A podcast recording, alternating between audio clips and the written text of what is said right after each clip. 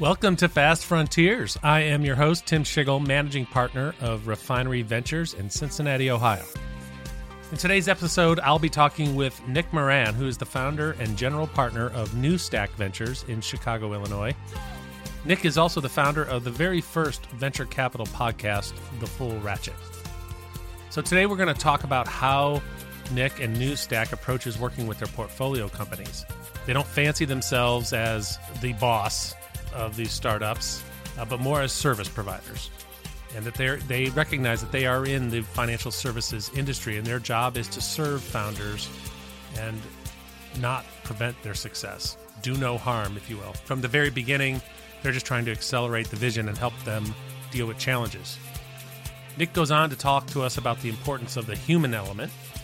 We're all people after all, and at the end of the day, it's people that build businesses and build value, not strategies alone. And finally, Nick will share what it means to invest in the middle of the country in supporting mission driven leaders and the three important criteria, which are capital, talent, and customers.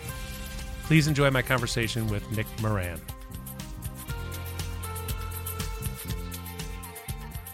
Okay, today I'm super excited. We have our guest, Nick Moran, the founder and general partner of New Stack Ventures.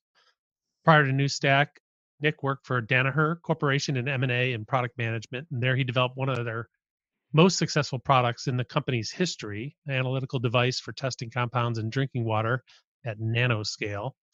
Uh, in addition to investing, Nick founded the first venture capital podcast, The Full Ratchet, in Chicago, Illinois. That's right. Welcome, Nick. Thank fellow, you, Tim. It's a pleasure to be here. Fellow pioneer in the in the fast frontier. Hardly. We're all doing our best. You know, we gotta gotta get out there and gotta meet people and gotta try and find compelling startups. So, well, we appreciate you doing that. The whole premise for this podcast is that you know innovation is is popping up in unexpected and surprising places. Right? It's not constrained geographically or by other boundaries and and the people who operate in the frontiers are the the pioneers right? The people and, and the the entrepreneurs that we're looking to invest in are the pioneers. So that's right. What you're what you're doing and, and what you've done with NewStack is I consider, you know, a pioneer. So so first up, just talk about what that experience so far and and um, in terms of investing and understanding, you know, in the context of your experiences in other parts of the country, what pioneering in this space of tech entrepreneur, you know, startups and venture has been like? I may be a founder myself because I've created this venture capital firm, but it's really about the founders we're investing in. I mean, they're the true pioneers. They're the the true folks that are taking inordinate risk and doing it in environments that have not traditionally been very conducive uh, to folks taking that level of risk it's great that folks like you know refinery and and some other venture firms now exist uh, in the middle of the country and can help entrepreneurs help accelerate that vision. You know investors are often described as one of two things. They're either a tax or they're an amplifier on on startups right? An investor can operate like a boss. They can come in and do eight hour you know meetings every month board meetings every month tell the, the founder how they should run their business tell them who they should hire. Um, we believe that that impedes progress more than it helps progress and we don't fancy ourselves as the boss. We fancy ourselves as service providers right? We're in the financial services industry. Our job is to serve founders not prevent their success. So from the very beginning, you know, beyond the capital, we're just trying to accelerate their vision and help them uh, deal with challenges and barriers to their success because if you find really special special individuals that are building compelling businesses they're going to have some success and you can help them get there more easily and more quickly and more capital efficiently or you can you know be problematic and impede that success so we've done our best to try and promote the founders that are overlooked, that are in these regions that don't get the same attention as the Bay Area. And so far, it's been the most rewarding thing I've done in my life. Well, and w- one of the things I know you said in in one of your interviews where you were being interviewed, the man on the mic, was thinking of this industry as a, a human industry. And I really like that. I tell people all the time, most of the books on my shelf, even though I'm a, have a tech background, are mostly psychology books about leadership and psychology. How does that, on a day-to-day basis, like, uh, you know, give me an example of how you've used that in the context of the current investment, maybe on a board where you've had to uh, influence a board or a founder to go, you know, one direction versus another, and you know how that turned out. Well, the human element is is super important. We're we're all people, and at the at the end of the day, it's people that that build businesses and build value.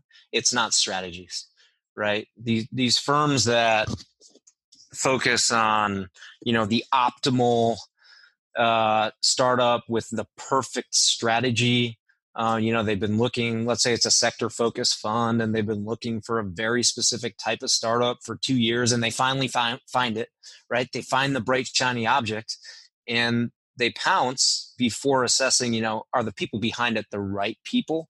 Are they mission driven? Are they committed for the next 10 plus years of their life? Were they put on this planet and to build this particular startup? Does their background and domain expertise you know suggest that they are the best people in the world to create transformational technology in that area? I mean that's more what we do and that's why we're generalists. And so you know the the the tricky part about startups is there's there are thousands now of podcasts that are focused on the glamour and the glory and the hype of building a startup and becoming the next Mark Zuckerberg. And I think that those are very counterproductive. I do not think that this is a glamorous thing to do. I think you have to be a player you have to be a coach and you have to evolve into a leader right? Like to some of these psychology books you've talked about i mean when when i had my annual event the first year who was the guy setting up the chairs right? And carrying the stage from the 12th floor down to the 5th floor you're looking at him right? And i've i've never complained because I'm building my own startup and that's what you have to do. You have to be willing to get your hands dirty and if you you got to you know run through data and do customer calls and work your butt off to get from you know step a to step b that's just a part of it. Uh, there's no room for complaints there's no room for you know optics and glamour it's it's really a a vocation of hustle and tenacity and being willing to do things that most people you know would view as being beneath them and to the point earlier you know you, you have to also kind of have that unique rare ability to grow into a coach over time. So as the team expands and you can quote unquote fire yourself from certain roles you know remove various tasks tasks and tactical items from your plate you have to be able to build a team and, and trust that team to do it and as the startup progresses over time you know the the doing becomes much less and the leading becomes much more and it really takes a rare person and a rare mindset that can evolve through all those roles and and optimize around each as a startup progresses.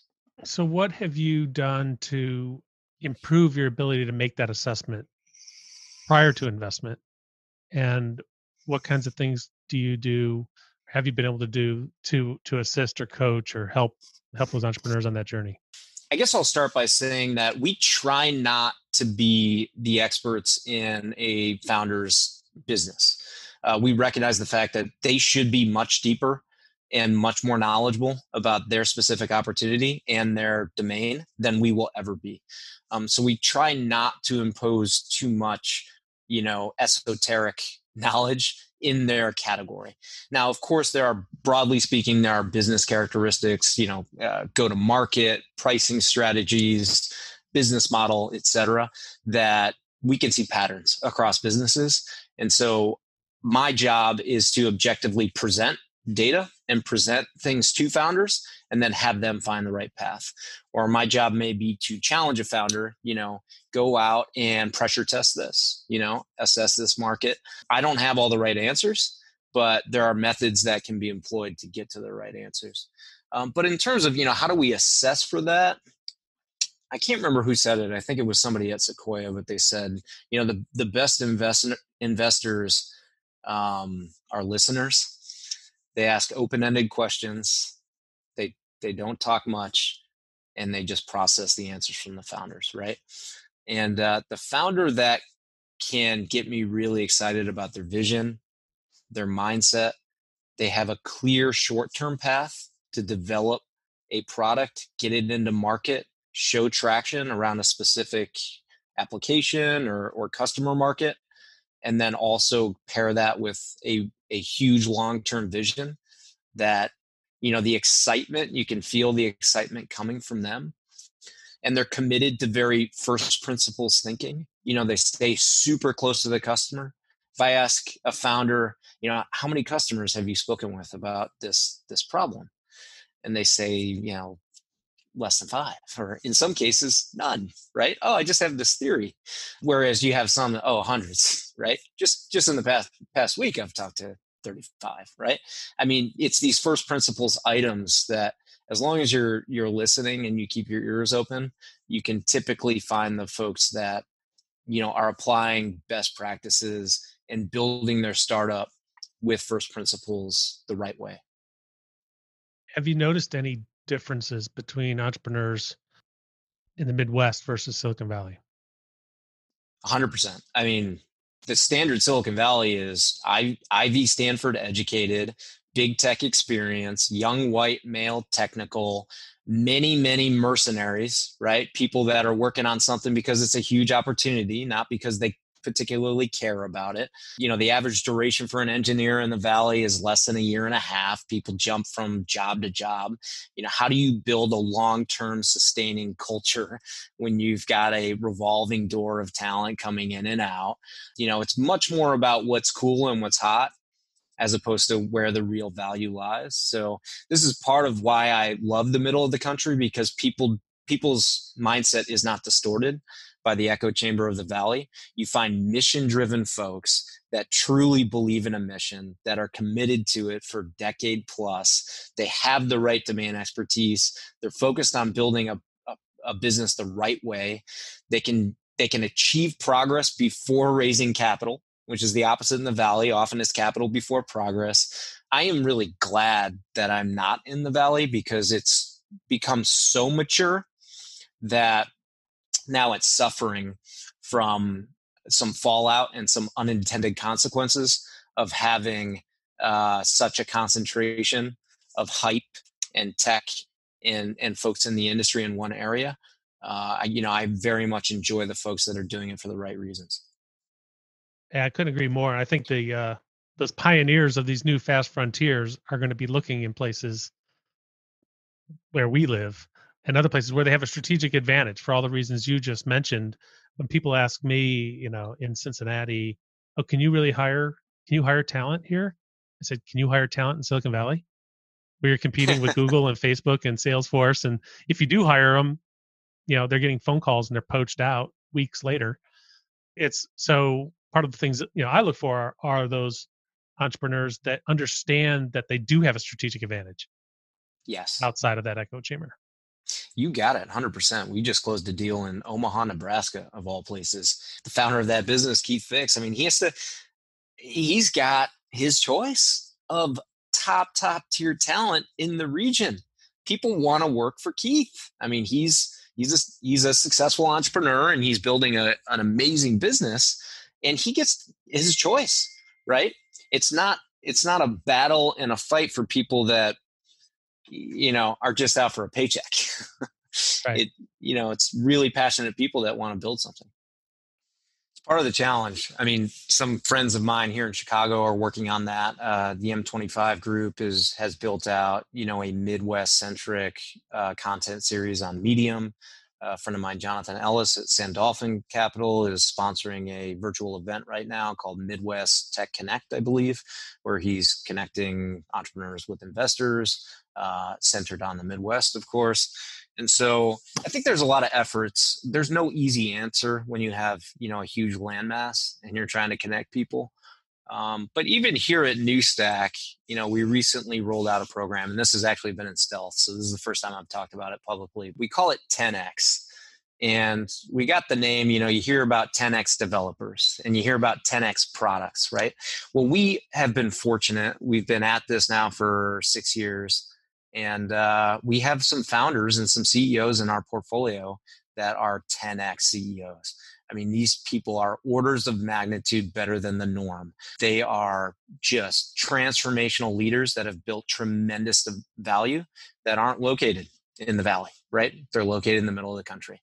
And what really needs to happen is the young entrepreneurs that are getting new financing, they need the right mentors, not just any mentor, right? You don't want them just speaking with any old advisor that's going to give i mean you hear about these accelerator programs you go and meet with 30 advisors a week and then you get 30 different pieces of advice that are conflicting right what i think makes for the best advisor is not tim it's not nick moran it's actually the ceo in a similar category in a similar space that's two to three years ahead of where you're at right they're seeing it firsthand and if you can find the best ones the 10xers and pair them with new portfolio companies that we invest in, we feel like the, those new portfolio companies are going to have an outsized chance at success and they're going to be able to do it more capital efficiently and have somebody to call, right? I mean, it's it's hard to find somebody to call on the tough days that really understands your play, right? This, of course, is only for our portfolio, so but it's a small way that we're really trying to help this next generation, you know, connect with other folks of a similar mindset that can can help them find a quicker path to success.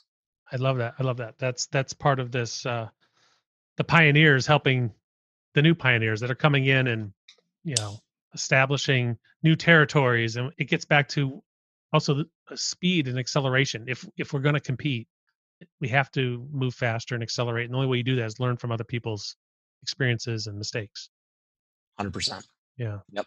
I, I, I mean, I would have, I have made so many mistakes. And if I didn't have access to people like you and all these folks that, you know, I've featured on the podcast over the years, I would be making a whole lot more mistakes, you know, when it comes to investment approach or portfolio construction or reserve strategy.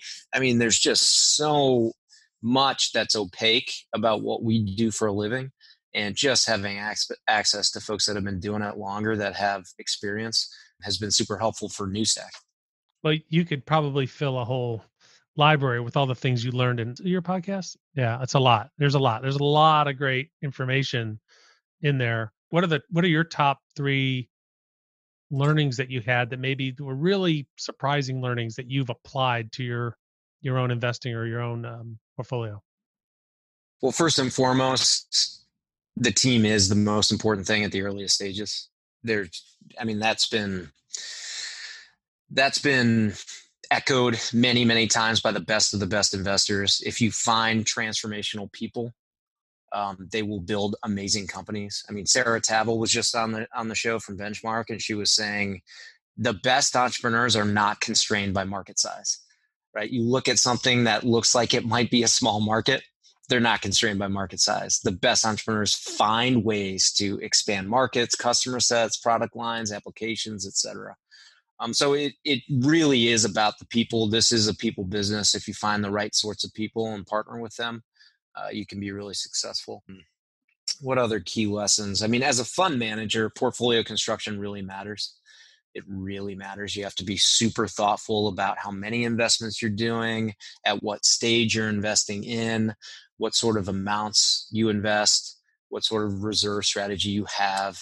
Those things are critical and can make a huge difference in the success of your venture firm.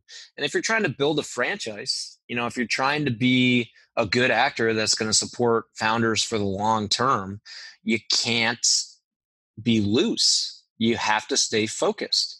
You have to commit to something and follow through on it. Otherwise, you might do some good investments but be out of business and then how are you going to help so portfolio construction really matters what and what have you learned about adjusting when you when you find that maybe the plan's not quite working out or the the uh maybe the founder's uh doing a great job but not a 10x founder I mean let's back to learning you know the way we learn is through our mistakes right so let's yeah Like, how have you dealt with that? Well, you you build that into your process, right? Whether it comes to sourcing or selection or winning deals, like you have to learn from the investments that you wouldn't do again. They might not be bad investments, but they they might be investments that aren't the best fit, right? Uh, maybe the style of the entrepreneur isn't the best fit for your firm. Maybe the advantage that we can provide to that entrepreneur isn't a sync for what they need. Um, and so there are there there are misalignments that happen. There are mistakes that happen. Of course you have to you have to continue to get better better and better as time goes on. Um, we've been really fortunate. The first 10 11 investments we've done are all have all increased in value and are doing quite well. And i was talking to the team the other day and they were saying oh you know I, I really hope the investments we've done over the last 18 months perform like the initial ones and I said, well, by God, I hope so. I hope we're getting better at this over learning, time. Right, right. I hope we're learning from mistakes and applying those and improving, right? And not uh, just looking at survivorship bias or whatever else. So, um, yeah, the idea is you, you have to continue evolving. You have to continue getting better. Doing a podcast like you're doing, uh, speaking with folks, you know, much more experienced and smarter than myself, hopefully, and and me doing this as well, uh, hosting TFR. Hopefully, that makes me better and better over time um, having this you know tribe of mentors or access to to experts um, so to speak should continue to to evolve our mindset and our ability to be you know great great stewards of lp capital and great service providers to the founders we invest in uh, speaking of capital and speaking of new stacks since the time you started full ratchet and new stack how has the landscape changed in the midwest and what else needs to happen to see more success? Uh, there, there are a lot more players, and there are a lot more players with founder-friendly mindsets, which is great. We do still, you know, in the the smaller cities, we do still see really shady deals happening and angels that are, you know, taking rights that are way off market and trying to get advisor shares. And we just had a situation where you know a board member was trying to get paid for serving on the board for a pre-seed company. I mean this is just uh, obnoxiously bad. So there are still bad things that happen. And if newstack becomes involved in deals like that we have to clean everything up because there's no way we can take you know we can take a structure in a situation like that to series a and and set a startup up for success. You know, those things still need to be cleaned up. So that still exists, but largely speaking, there's a way there's way more venture firms and way more good actors. You know, folks like Refinery and some of the others that we mentioned on, on the show. I, thankfully, there are some capital providers so that all this amazing talent doesn't have to flee for the coast, which was the standard, right? A decade plus ago, you know, nine out of 10 amazing entrepreneurs would just move to the valley because the capital wasn't here. Uh, the talent's here right? The research is here, the education, the educational institutions are here, but people would head for the coast because that's where they could get the money and and and build what they wanted to build. And so now we have that in the Midwest, which is uh, you know, it's changing the way that startups are built and where they're built. Yeah, I've been in venture since 98 and the landscape definitely is different now and the I think the new generation like yourself and and many of the others like M25 are doing so many things the right way so far in a, in a way that has been hasn't been done before. And uh, if we get more successes, hopefully that also helps us in terms of educating our potential investors, our investors, and our LPs, right? Sure, sure. I mean, that's what we aim to do. So um, we're sort of preparing for a new fund. We haven't started raising that fund, but we're preparing for it. And my object, my objective has been to remove every objection. so, like, I heard a lot of objections at Fund One on why mm-hmm. this wasn't going to work, and so you know we've really rolled up our sleeves and uh, tried to remove them all, including you know performance metrics and we're very fortunate that we have partnered with the right founders and that's put us in a good position. But nevertheless there was an objection i heard from an lp recently which is you know what's the tam in all these overlooked areas? You know how big is the opportunity? Are there going to be multi-billion dollar companies founded? And how many? I don't you know i'm skeptical.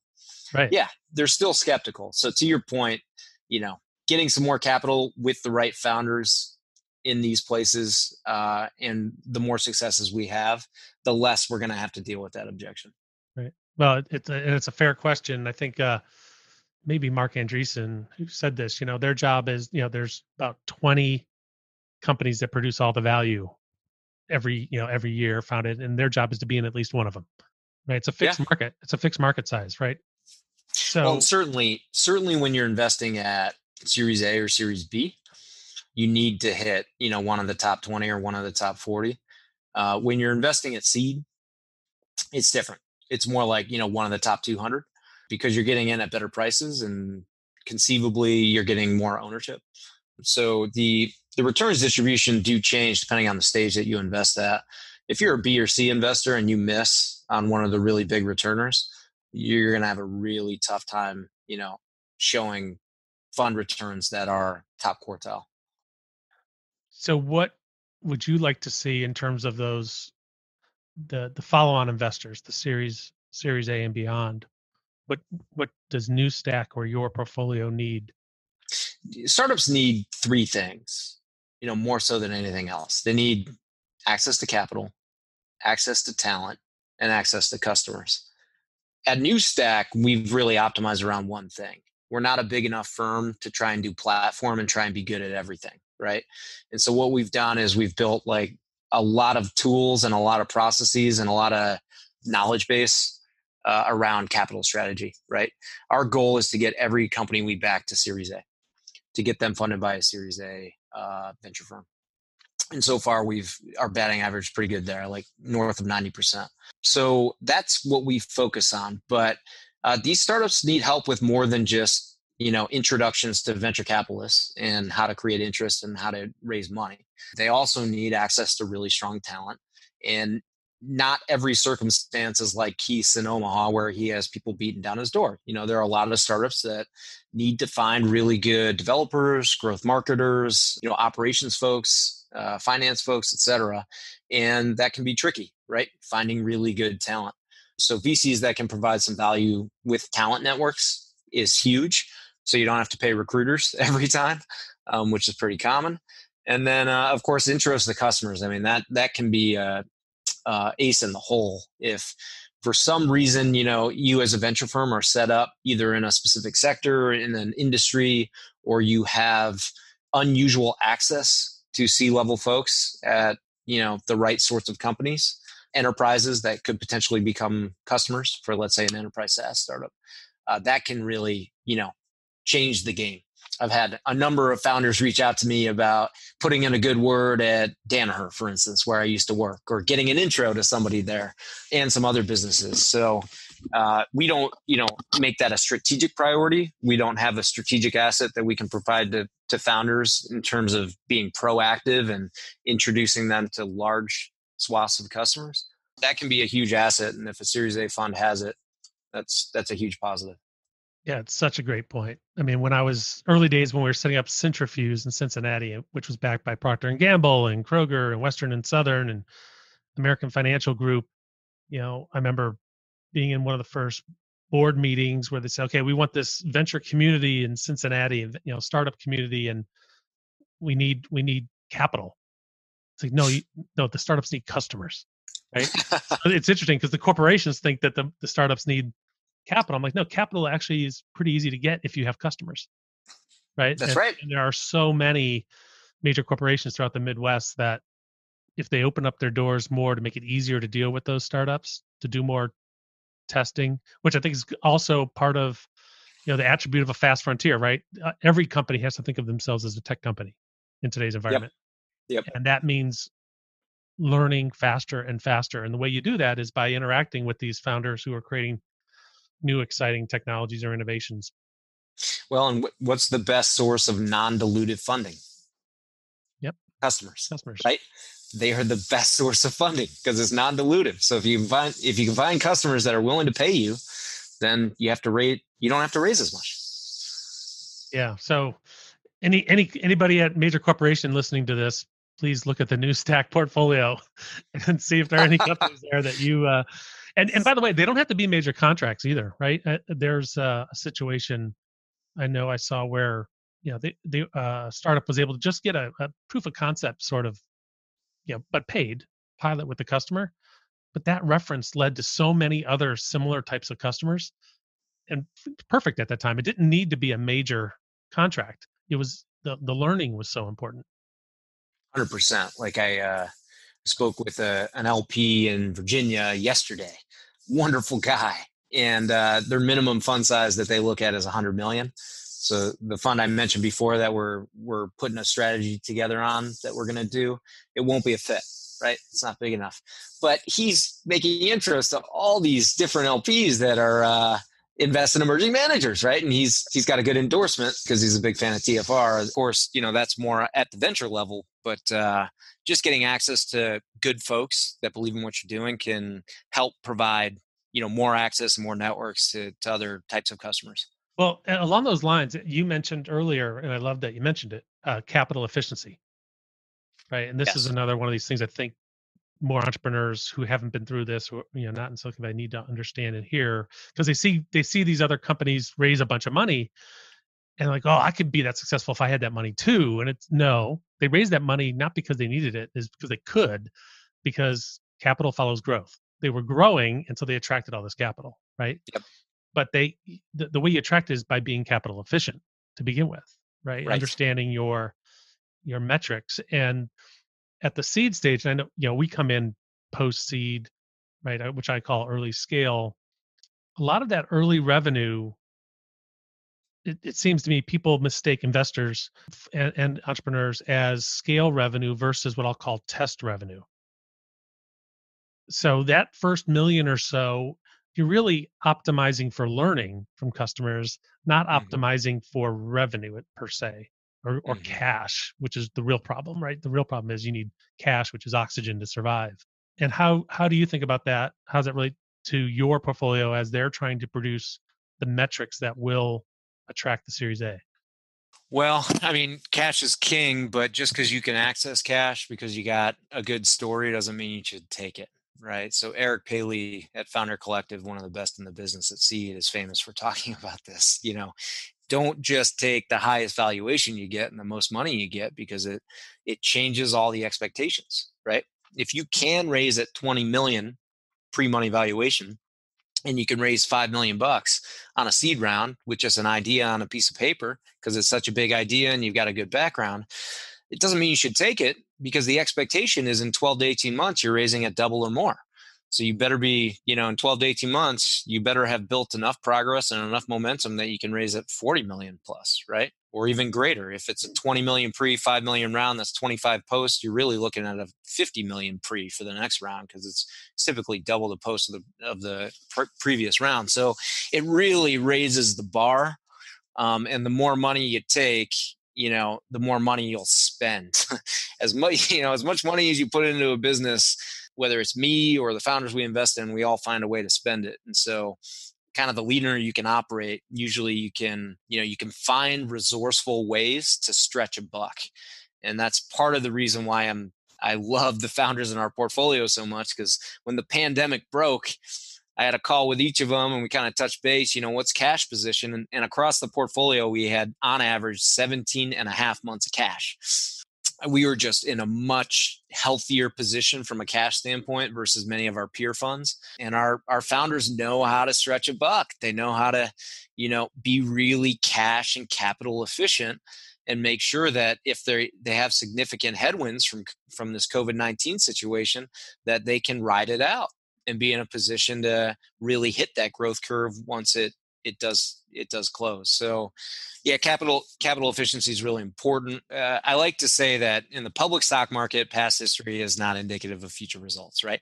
But with human beings, past history is very indicative of future results. That's a great way to put and, it. And so, if a founder is you know got a track record of being very capital inefficient and spending way too much money to acquire every dollar of customer revenue, you know, the facts suggest they're going to continue to do that. It, they're going to continue to be very capital efficiency, and the opposite is true as well. Yeah, we put we put a huge premium and focus on how do we keep this thing lean and that's part of our pre-filter criteria honestly tim we're a pre-seed seed investor but if a startup shows up in our door and they've raised more than a million bucks we don't even look at it um, you because go. you really shouldn't be pitching us you know a pre-seed seed investor if you've already raised a million bucks you should really be on a more that post seed or you know prepping for an A. This is what I love about you. You're you're an active, I'll call active thinker, right? You're not just following blindly uh, patterns of the industry or others or what what you read about in magazines. You're actively uh, and open to new ideas, and I think that's what pioneers do. Uh, so you're learning along the way. So thank you very much, Nick. This has been awesome. I'm glad there's somebody in the world that appreciates my irreverence, Tim. Love it. All right, man. Well, this is this was a lot of fun. Thanks so much for doing it, Tim. This is a much needed show for for all the founders out there, and so you know I'm very pleased that you welcome me on, and you know appreciate the fact that you're you're helping founders everywhere. Thank you. Good luck. Thanks for listening to Fast Frontiers. If you like the show and want to know more, check out our website, fastfrontiers.com. If you enjoyed this episode, please share it with others and give us a rating and review on your favorite podcast platform. Join us next week when we bring you my conversation with Tim Holcomb, Associate Professor and Chair of the Department of Entrepreneurship in the Farmer School of Business at Miami University.